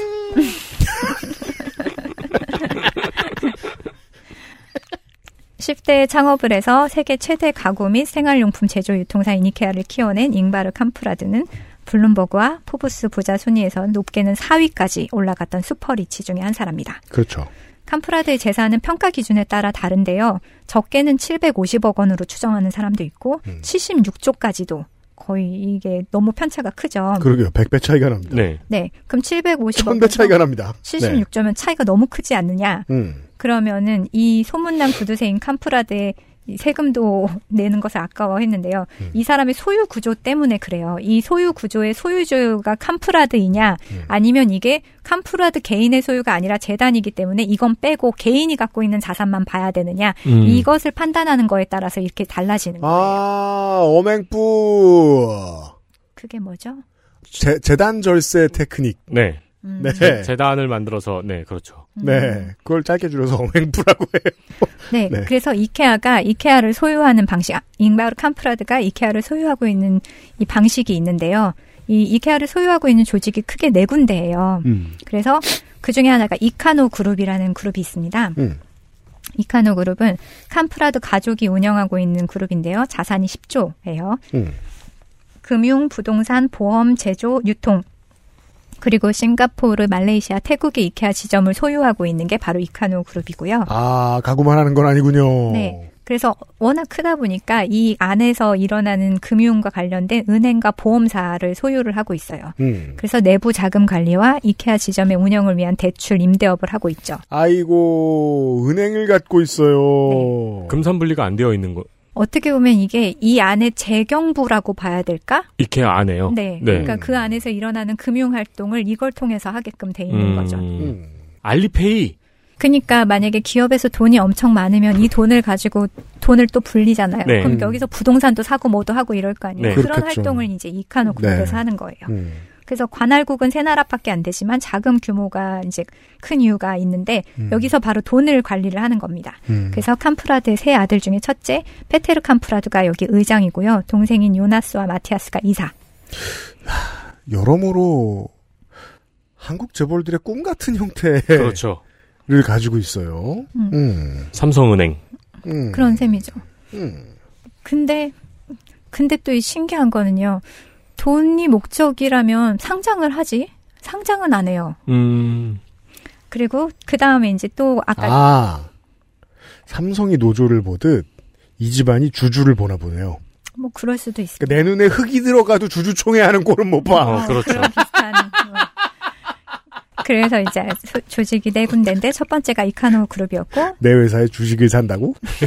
네가 그 저기 그쵸, 네가? 손, 손담비 씨 표정 있잖아요. 그 짤. 네. 네가 그리고 두 번째 조직이 Stichting 잉카 재단입니다. 잉카? 잉카 이게 Stichting이 사실 네덜란드어로 재단이란 뜻이기 때문에 음. 잉카 재단이라고 보시면 돼요. 네. 네. 이제 잉카라고 이름을 지은 이유는 캄프라드가 평소에 잉카 문명에 굉장히 관심이 많았다고 해요. 음? 뻥인데 아, 그래요? 아 그래요? 어째 스펠링이 틀렸다 했습니다. 이제 이 사람의 이름이 잉바르 캄프라드의 앞에 두 개를 뗀 잉카예요. 이 사람은 뭘 해도 지 이름이에요. 그래서 잉바르 캄프라드의 이름과 성 잉카 이, 이 재단 이게 바로 이 사람 말할 때도 1인칭 안 쓰고 3인칭 쓰는 거 아니에요? 그, 그 왕만 할 수 있어요. 그 스웨덴에서. 아 스웨덴에서 그 왕만 할수 네, 있어요? 네. 어. 그 그 뭐 자기를 귀엽게 보이고 싶어 하는 사람만 하는 게 아니고요. 어, 뭐 그녀가 배고프다 이런 거 있잖아요. 잉바를 가요, 이렇게. 네. 창업했자염. 여튼 그래서 이, 이 잉카 재단이 있는데 이게 음. 바로 스웨덴 의 이케아의 노른자위예요. 그래서 이제 전 세계 거의 뭐 306개 이케아 지점 중에 315개의 지점을 소유하고 있는 게 바로 이 잉카 재단이고요. 이게 무슨 재단이에요? 왜 이코노미스트에 따르면 그니까 그쵸. 그리고 자산이 잉카 재단의 자산이 36조. 그리고 규모로만 보자면 세계에서 가장 큰 비영리 재단인 셈입니다. 이게 왜 헐. 비영리일까요? 음. 그 돈을 버는 게 목적은 아닌 거예요. 어. 음. 그리고 건축과 인테리어, 디자인의 혁신을 지원한다는 재단의 정관에 따라서 이케아에서 나오는 수익의 대부분을 R&D, 혁신과 디자인 연구에 재투자를 합니다. 야, 사실상 R&D 연구소 역할을 수행하고 있다고 해도 이것을 영리법인이 아니라고 볼 가능성은 거의 없는데요. 그러니까요. 예. 그니까요. 그래서 명색이 세계 최대 규모의 구호재단인데도 대원조는 사실 유명무실한 편이죠. 음. 최근 몇 년 들어서는 이제 아프리카 이런 데다가 대원조를 늘리고 있기는 하지만 흉내를 내고 있군요. 그렇지만 이제 이 주소지가 네- 네덜란드 레이덴이고 그리고 그걸 보고서 밖에서는 아 세금 안 내려고 그러는구나 이렇게 음. 그렇게 볼 수밖에요. 네. 음. 아무튼 이케아의 노른자위 잉카 재단은 죽어서도 자신의 이름을 남기겠다는 차검자의 의지를 보여준다고 하는 거죠. 대단합니다. 그러니까 이름을 두 번이나 남기고 있어요. 얼마나 남기고 싶었으면. 첫, 첫 번째야 17살에 지었다고 하지만 지금 이런 나이가 그렇죠. 분명히 3인칭으로 말할 거예요. 네, 세 번째 조직은 인터로고 재단인데요. 음. 인터로고는 이케아의 트레이드마크, 브랜드, 컨셉, 디자인 이런 걸 포괄하는 지적 재산권을 관리하는 곳이에요. 아, 이거 사실상, 그, 아주 그, 그 구조가 짧은 순환 출자 수준이에요. 네.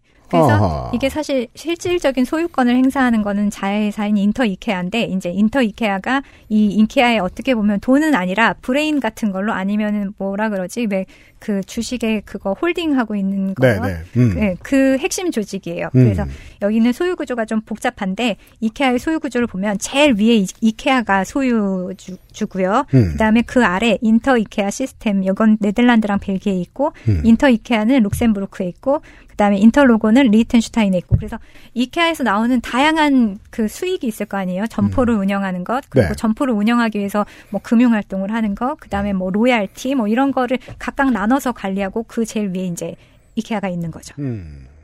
인터 이케아는 이케아 매장의 매출 3%를 로얄티 명목으로 받아가요. 정말 알짜죠. 이케아 그룹 내부에 프랜차이즈 형식으로 연결이 이제 돼 있습니다. 그래서 인- 인터 이케아라고 부르는 것 같아요. 아, 안에 있는 이케아라고요? 네. 그 로얄티를 다 받아서 이렇게 음, 챙기니까. 네이밍에 어려운 점은 별로 없네요. 네, 직관적이죠. 네. 여기서 나는 수익은 벨기에 주소지를 둔 사무실에서 금융 투자를 합니다. 이걸 가지고. 음. 그래서 2016년 기준으로는 자산 규모가 15조 원 가량이라고 해요. 그리고 셋째인 마티아스가 이제 어 잉바르 캄프라를 이어서 의장을 맡고 있는데요. 이 셋째가 사실은 이 아들 삼형제 중에서도 가장 힘이 센 사람이라고 보시면 돼요. 벨기에는 사실상 유럽 내에서는 금융 도피처로 불릴 정도로 세금 부담이 상당히 적은 나라에 속합니다. 리히텐슈타인도 마찬가지죠. 그렇죠. 그래서 주소지를 보면 세금을 아끼기 위해서 돌고 도는 구조를 만들었구나 이렇게 보실 수가 있어요. 금융소득세율 20%대 스위스나 벨기에가 그 정도인데 사실 이 나라에 살면서 그런 나라에 살면서 다른 일 하기 싫어요. 그 아니죠. 일하기 싫어요. 음. 여튼 인터로고 재단은 이제 7명의 위원으로 꾸- 꾸려진 위원회가 운영을 하는데 캄프라드 가문의 인사가 회원으로 참여를 하지만 반드시 3명 미만이어야 된다. 그러니까 외부 인사가 4인 이상 다수여야 된다. 이런 음. 원칙이 있고요. 그리고 셋째 아들인 마티아스가 이사로 되어 있습니다. 마지막 하나가 더 있죠. 마지막에 하나가 캄프라드 재단인데요. 여기 이름 떡시라는데 이거 거의 이렇게 이름을 많이 본 거는 최근에는 마이클 코어스가 있어요. 이름을 참 많이 쓰죠. 얼마 전에 돌아가신 겐조 미나미 선생도 그렇지만 여튼간에 근데 이렇게 분할해서 또 해놓는 건 또 신개념이잖아요. 이재단, 명재단, 박재단, 명박재단, 이명재단, 명박이 재단, MB재단. 네, 캄프라드 재단은 인터 명박이 가장 최근에 만들어진 건데요. 2011년에 만들어졌어요. 음. 그래서 여기는 스웨덴 도시가 아닌 시골 지역의 교육과 연구를 증진하기 위해서 만든 재단입니다. 음. 인, 이케아가 운영하는 이케아 재단하고 더불어서 아마 캄프라드가 만든 재단 중에 유일하게 진짜 돈을 쓰기 위한 재단일 거예요. 아, 유일하게. 네, 나머지는 이제 자산을 어떻게든 세금을 피하고 관리를 하기 위해서 만들었다면 이건 네. 정말 돈을 쓰는 재단인데요. 캄프라드의 고향, 캄프라드의 고향 사랑이 정말 유명하거든요. 남쪽 지역 스코네, 음. 스몰란드인데 이제 자기 이, 이 아군 엘름타리드 아군나리드도 자기 고향에서 나온 거잖아요. 이케아 EA. 네. 네, EA. 그래서 이 사람이 자기 고향을 정말 사랑했어요. 음. 그래서 나이 먹어서는 이제 고향으로 돌아와서 삶을 마쳤는데, 음. 물론 그 돌아온 시점이 스웨덴에서 뭐 부유세를 폐지한 이후이긴 했지만, 아, 그래요. 음. 아무튼 그래서 남쪽 스몰란드 지역의 개발과 또 거기에 이제 새로 대학을 하나 세웠어요. 린네우스 대학이라는 대학이 있는데 그 대학에 운영하는 기금도 사실 이 재단에서 나오고요. 음. 신생 대학이지만 되게 잘 되고 있거든요. 음. 그리고 정관에 보면은 노인 인구의 삶의 질 개선, 지방 균형 발전, 환경, 교육, 건축, 인테리어 디자인, 그다음 의료 약학 이런 데 연구 기금을 연구 기금을 지원하도록 돼 있습니다. 그리고 사실 이제 우리 보면 대학에서 어떤 기업에서 돈을 대면 그 기업의 이름을 딴 무슨 관들이 많잖아요. 어, 요즘 뭐 몇몇 대학교는 그런 걸로 도배가 돼 있는 것 같은 뭐 학교들이 있죠. 삼성관, 현대관 막 그러니까요. 이런 네. 거. 사실 그런 그런 거를 이케아도 많이 하거든요. 근데 이름을 쓰진 않아요. 음. 돈을 대고 산업협력 산업 산업 산학, 산학 협력. 을 하고 음. 이제 거기에서 나오는 디자인을 가지고 자기들이 쓰기도 하고 공동 연구도 하고 이런 걸 많이 하긴 하지만 네. 연구 기금도 많이 되지만 어 기업의 이름을 잘 쓰지는 않습니다. 가구 이름으로 하면 재밌겠네요. 포, 포항관. 어, 그런 건 마- 말, 말름관. 아 포항 괜찮네요. 네. 그리고 이제 이케아 재단의 사무총장인 페르 헤게네스라는 사람이 블룸버그 인터뷰에서 했을 때 이 사람이 캄프라드가 이렇게 하는 이유가 뭐냐 이랬을 때 캄프라드는 사실 돈 자체보다 이케아가 흔들리지 않도록 하는 것에 관심이 많다. 그래서 이렇게 복잡한 구조로 이케아를 소유하는 이유는 특정 개인, 그게 자기 자식이라고 해도 특정 개인이나 캄프라드의 가족 후손이 이케아를 소유하거나 좌우할 수 없도록 그러니까 자기가 만든 그 정신, 한 가구상의 경전에 나온 그 정신 그대로 이어가기 위해서 이렇게 만든 것이다. 음. 그리고 정말로 캄프라드가 돈에 욕심이 있었으면 상장을 했겠죠. 이게 좀 오묘한 지점입니다. 사실상 조세 도피처를 찾아서 이렇게까지 탈세로 보이는 일들을 많이 했는데 그 사람이 상장을 안 했다. 그래가지고 상장을 하지 않았고 또 이 사람의 그 자, 자서전을 쓴 작가가 있거든요. 네. 그 작가가 말하기를 자서전 쓰면서 이제 당연히 이 사람의 집에도 가봤을 거 아니에요. 음. 근데 집도 사실 별로 안 좋대요. 자기 집이 더 낫다고 그러더라고요. 음. 그러니까 뭐 돈을 쓰는 것, 돈을 과시하는 거 이런 거엔 별로 관심이 없었다고 해요. 음. 그래서 다시 첫 방송에 처음을 떠올리시면 43년 어, 10대의 잡화상으로 시작해서 전 세계에 매장을 둔 가구, 생활용품 제조 유통사인 오늘의 이케아로 키워낸 사업가 잉바르 캄프라드. 캄프라드는 93년형 볼보를 폐차 직전까지 몰았고 레스토랑에 가면 소금과 후추를 집어올 정도의 엄청난 구두쇠로 유명하고요. 그 다음 세계 4위까지 등극했던 super rich 중에 한 사람이지만 음.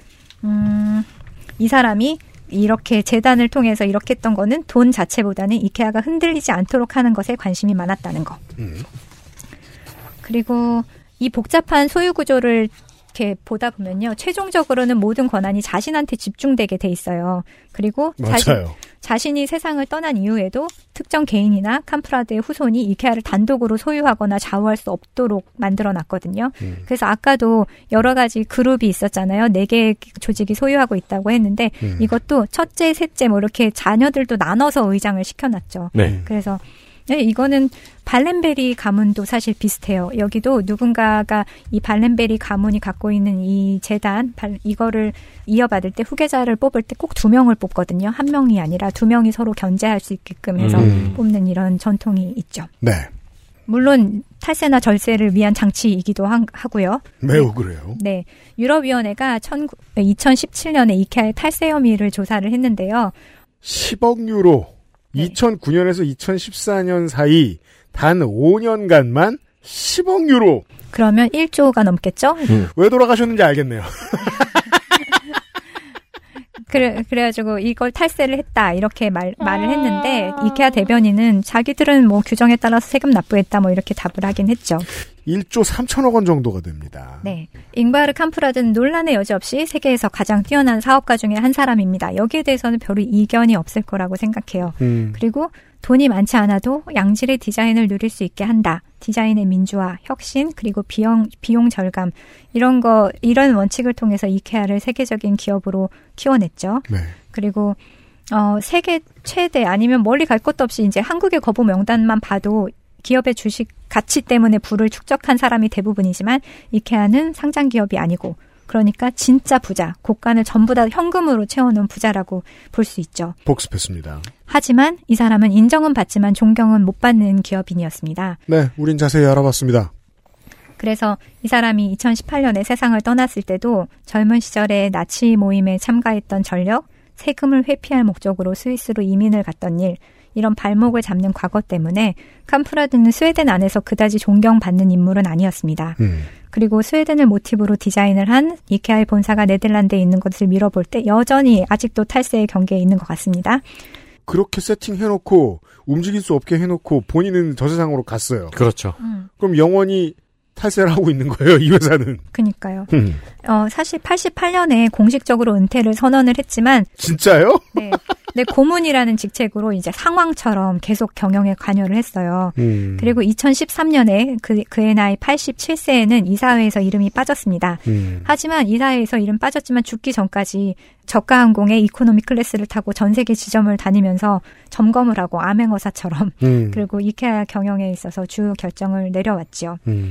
음. 캄프라드가 73년에 스웨덴을 떠났어요. 그때가 어, 올로프 팔메가 집권했던 시기, 부자들에게 세금을 엄청 많이 걷었던 시기이거든요. 그래서 그때 세금을 피해서 덴마크로 갔다가 3년 후에 스위, 스위스로 가서 거기서 계속 살았어요. 그러다가 야, 73년에 덴마크를, 아까 그 덴마크로 갔을 때는 45년을 더 살면서 계속 해외 생활을 할 줄 몰랐겠죠. 네. 음. 그리고서는 이제 40년 만에 스웨덴 떠난 지 40년 만에 2013년에 처음 이케아를 시작했던 엘르몰트로 돌아왔습니다. 2004년에 사실 스웨덴이 상속세를 폐지했기 때문에 돌아온 거 아니냐. 이제 상속세 폐지되니까 돌아온 거 아니냐 했지만 캄프라데 대변인은 세금과는 상관없고 아내도 세상을 떠나고 심장도 안 좋고 허리도 안 좋고 해서 친구들, 친구 척들 가까이 있는 고향에서 살고 싶다. 그리고 이케아를 처음 시작한 이곳에서 제품에 대한 구상을 하고 싶다. 이렇게 이래서 돌아온다고 했죠. 근데 대변인이 상속세가 폐지돼서 돌아온 거 아닙니까? 라고 했을 때 아, 당연하죠. 이랬으면 그것도 재밌었을 텐데. 네. 다음 질문. 이, 이, 네. 아니, 그, 아니면 뭐겠어요. 그, 그렇게 써도 납득을 했을 것 같거든요, 네. 사실. 그걸 지금 질문이라고 하시는 거예요? 이- 이게 정답이죠. 네. 그리고 2017년까지도, 그러니까 죽기 바로 1년 전까지만 해도 이케아의 고위 관리직을 자기 집으로 직접 불러가지고 기업 철학에 대한 교육을 시켰다고 해요. 이런 인생들이 있죠. 음. 네.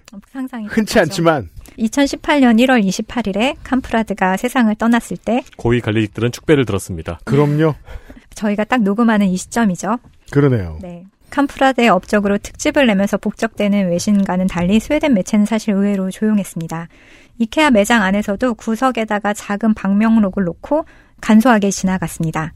왜냐하면 아까 말씀드렸듯이 괘씸죄에 해당하는 탈세, 나치 이런 것 때문에 인정은 받지만 존경은 음. 못 받는 기업인이었죠. 그러게요. 유럽에서 가장 싫어하는 친나치 행위. 북유럽에서 제일 싫어하는 탈세 행위. 그리고 이 사람이 2018년에 세상을 떠난 후 얼마 지나지 않아서 91세에 이제 세상을 떠났는데요. 음. 이 사람의 유언장이 공개가 됐습니다. 음. 이게 2014년에 친필로 작성을 한 것이라고 하는데요. 네. 이게 나- 오늘의 마지막 얘기입니다. 네. 나의 전 재산은 사남매에게 주고 나머지 절반은 노란드 발전 기금으로 사용할 것. 이게 아. 유서의 내용이었습니다. 절반을 자식들이 먹고 떨어지고 음. 나머지 절반은 정말로 기부해라. 그 우리가 지금 어, 스웨덴의 지도를 보고 있는데 지역이 세 개로 끊어져 있어요. 이 지역 구분은 뭡니까? 이제 여기를 사실 이거보다 더, 더 자세하게 끊을 수도 있는데 네. 그냥 크게 나눠서 음. 괴틀란드, 스베알란드, 노르란드라고 해요. 노르란드가 우리로 치면 약간 북한 같은 그러니까 북쪽에 있는 북. 음, 음. 그래서 스웨덴 인구는 사실 요 중간 밑에 다 살아요. 스톡홀름도 아래 있고 해안가 날씨도 좀 음. 따뜻하고 이 노르란드는 엄청 춥고 나무 빽빽하고 이게 이제 한반도랑은 비교를 할 수 없는 게 어느 지점을 더 올라가면 사람이 살기 좋은 동네가 나오기 때문에 음. 한반도 만주로 올라가면 아무튼 좀 못 사는 동네. 그렇죠. 그래서 노르란드에서 산다 그러면 뭐 옛날 같으면 탄광 아니면 벌목 이런 일을 하는 곳이었고 음. 산업도 별로 없고 네. 춥고 어둡고 이런 곳이죠. 음. 그래서 이 북쪽 지역을 노르란드라고 하는데 자식한테 재산 주는 거야 뭐 당연하다 이렇게 예상할 수 있지만 노르란드 발전 기금 이거는 좀 스웨덴 사람들도 다 놀랐었던 내용이고 내용이에요. 음. 왜냐하면 이제 노르란드가 어, 한국으로 치면은 어떤 완전 부자인 사람이 죽으면서 내 재산의 절반을 환경북도 발전기금 이렇게 내는 거거든요. 거기다가 캄프라드는 남쪽 사람이에요. 남쪽 제일 남쪽에 산서 태어난 사람이거든요. 되게 신기하죠. 근데 그 이 결정을 조금 짐작할 수 있게 하는 에피소드가 있는데 뭐냐면 어이 노르란드 가 짠돌이잖아요, 캄프라드가. 근데 과거에 이케아 내부 경영진의 반대를 무릅쓰고 추진했던 일이 하나 있습니다. 그게 뭐냐면 2006년도 스웨덴 북부, 그러니까 놀란드 하파란다라는 곳에 이케아 매장을 세운 거예요. 하파란다가 어디냐면 음. 지금 여기 놀란드가 있으면 여기 여기 놀란드 동쪽에 보면 조금 삐쪽 나온 거 있죠. 음. 그 무렵에 있는 여기가 하파란다거든요. 겁나 머네요. 그럼 이 하파란다가 여기가 딱 핀란드하고 국경을 맞대고 있는 곳이에요. 옆에는 네. 지금 없지만 여기는 핀란드가 이렇게 있으니까. 음. 그래서 이 하파란다 이케아 매장을 세웠는데 아까 말씀드렸듯이 탄광촌하고 목재 산업밖에 없는 곳이잖아요. 그래서 스웨덴 전체 인구의 10% 15% 그러니까 그냥 지역으로 치면 거의 절반에 해당하는데 스웨덴 인구의 10% 15% 정도밖에 안 살아요. 이쪽 지역에는. 음. 그래서 젊은 층은 다 도시로 떠나고 노령 인구가 대부분인 곳인데 이제 스웨덴은 이민자를 굉장히 많이 받잖아요. 뭐 네. 2015년에는 거의 인구의 1%를 한 해 이민자로 받고 이랬었는데 음. 이민자가 오면 이 사람들이 정착을 할 수 있게끔 정부가 도와줘야 돼요. 음. 그러면서 정착을 할 때 이런 지역으로도 많이 보냈거든요. 음. 그러니까 스톡홀름은 어차피 밀- 인구가 과밀돼 있으니까 자기 친척이나 친구가 있어서 스톡홀름에 자리를 잡지 못하는 이상 정부에서 정착할 수 있는 이민자 정착지로 이런 북쪽 이런 데를 많이 보냈어요. 네. 아, 사실상 러시아를 제외하면 유라시아 대륙 최북단 수준입니다. 네, 정말 진짜 정말 out of nowhere 여기 어디야 이런 곳이에요. 음. 그런데 이제 스웨덴의 환경부 장관이었던 스벤 에릭 부트라는 사람이 있었는데 이 사람이 잉바르 캄프라드를 설득을 했대요. 이민자들한테 일자리가 필요하다. 그러면서 여기 북단에 이케아를 하나 내달라 이렇게 설득을 했대요. 아. 그래서 캄프라드 스스로가 이제 자기도 시골 출신이고 지역 경제, 지역의 시골의 젊은이들이 다 떠나는 걸 관심도 많았고 이런 이탈 문제에 관심이 많아서 지역 내에 어떤 사업이 있었으면 좋겠다 이런 얘기를 평소에 많이 했었다고 해요. 그래서 하파란다에 그 경영진들의 반대를 무릅쓰고 이케아를 냈는데 뜻밖의 대성공을 거뒀죠. 대박을 그래요. 친 거예요. 네. 러시아의 이케아가 열리면서 여기가 물류기지가 된 거예요. 어머. 음. 그래서 러시아로 향하는 이케아의 전초 기지이자 물류 창고 역할을 담당하게 되면서 이제 여기 자리 잡히기 시작하니까 스웨덴 내 도시 무역 수지 3위를 기록할 정도로 경제 활동이 활발해졌습니다. 실제로 육로로 러시아와 가장 가까운 곳입니다. 음. 그래서 네. 이케아 덕분에 근처에 구- 어, 거주하던 이민자를 비롯해서 이제 직업이 없던 젊은 사람들의 고용 인구가 크게 늘면서 도시가 북적북적 되기 시작했죠. 그래서 그걸 보면서 아 돈은 이런 데 쓰는 건가? 경영이라는 게 정말 직업을 창출하는 것도 기업의 큰 목적인가? 이러면서 탈세와 경, 절세의 경계에 서 있던 이 사람이 반성을 했는가 싶은 생각이 들기도 해요. 근데 사실 이제 유산의 절반이라고 해봐야 수백억 정도밖에 안 되거든요. 음. 북유럽 부자들이 주식이 별로 없고 뭐 그, 네, 주식이 아까 이 사람들도 그렇고 그렇다 보니까 이게 재단으로 거의 다 재산을 묶어놔요. 네. 그래서 개개인의 재산은 그렇게 많지가 않습니다. 음. 그래서 조 단위로 넘어가는 뭐 최고 부자는 지금 아마 H&M의 그 대표일 건데 네. 그 사람 말고는 발렌베리라고 해도 자산은 수백억 대지 조 음. 단위로 넘어가진 않아요. 음. 이게 보통 어떤 그런 부자들의 어떤 상식인 것 같아요. 아무튼 그래서 제가 볼 때는 이 사람은 뭐 칭찬할 것도 욕 먹을 것도 다 고루 갖고 있는 사람이지만 이 사람이 북쪽에다 자기 유산의 절반을 기부했던 것에는 저는 어느 정도 진심이 있다고 믿고 싶어요. 100% 나쁜 사람이 어디 있어요? 그래서 또 하나는 이제 대한민국 살면서 이제 전 재산을 사회에 환원하겠습니다. 이런 말 많이 하잖아요. 그렇죠. 근데 사실 저는 그 말 별로 안 믿거든요. 그리고 또 창업주 같은 사람이 이런 좋은 마음 먹을까봐 기업에서 미리 준비를 합니다. 아, 네. 네, 무력화시키죠 네. 노인네들을.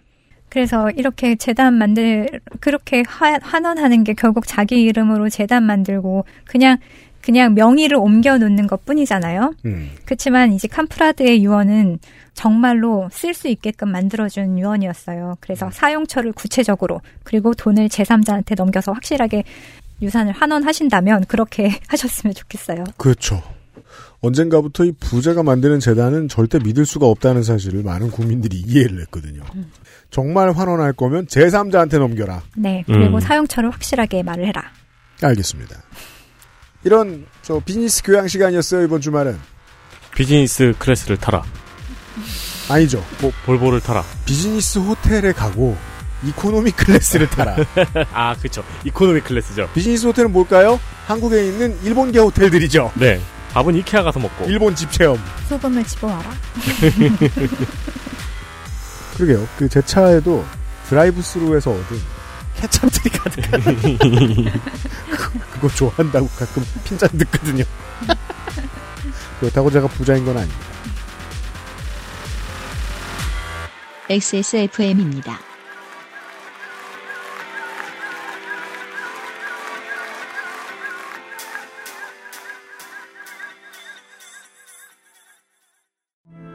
모발에 힘이 없고 너무 얇아요. 빅그린이죠. 스트레스성 탈모라는데 어쩌죠? 빅그린이에요. 윤기나고 풍성한 머릿결 저도 만들고 싶어요. 네, 빅그린이라니까요. 아무거나 쓸 순 없잖아요. 13년간 이어온 빅그린의 노하우 투쓰리에서 헤어로스까지 Big Green 건강한 변화의 시작, 빅그린 헤어로스 샴푸. 여성 청결제를 굳이 써야 할까? 어머 얘좀 봐. 그냥 비누나 바디워시를 쓰겠다고?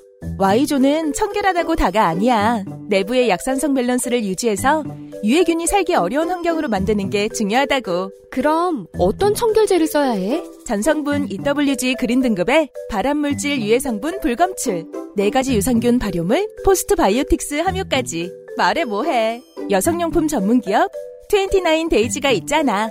소중한 사람들, 소중한 당신에겐 29days 여성 청결제 blossom care foaming cleanser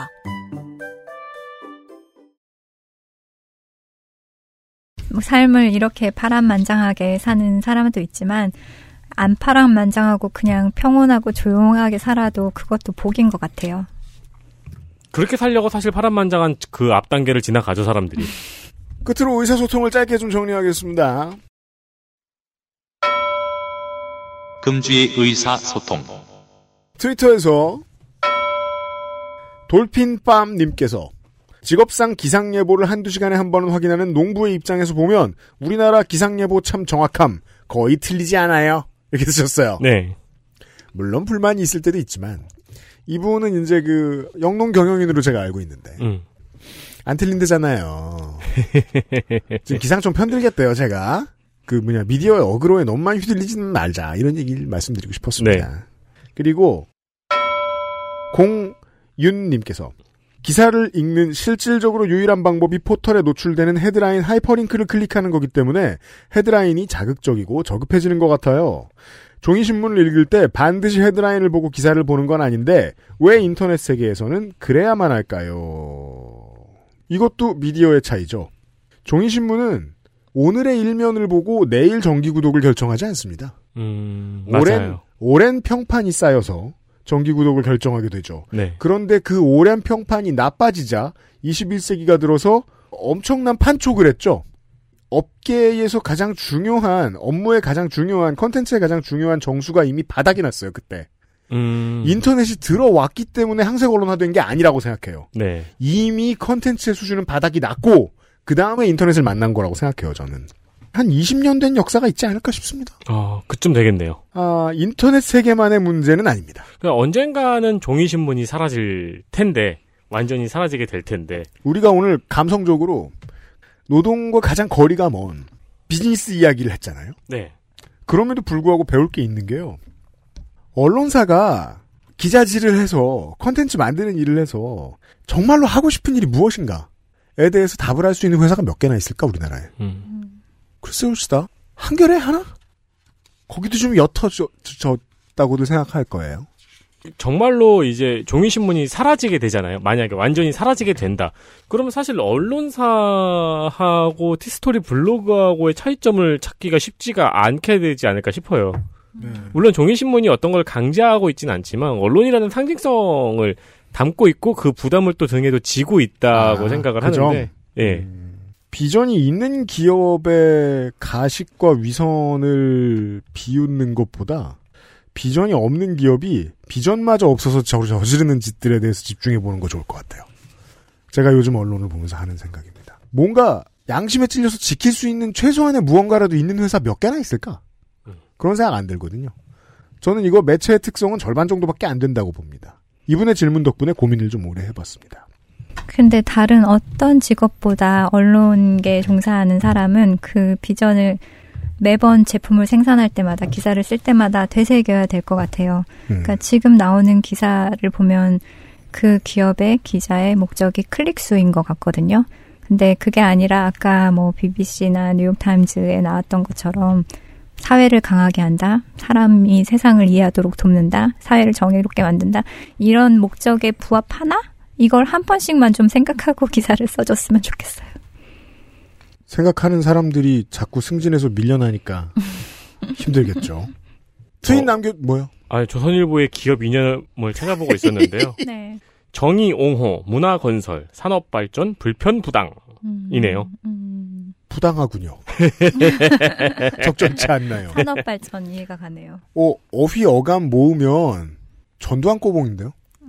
다시 한번 읽어볼까요? 정의 옹호, 문화 건설, 산업 발전, 불편 부당. 아주 불편합니다. 음, 트윈 남겨주신 이 두 분께 29데이즈에서 제공하는 샤무드 파우치하고요.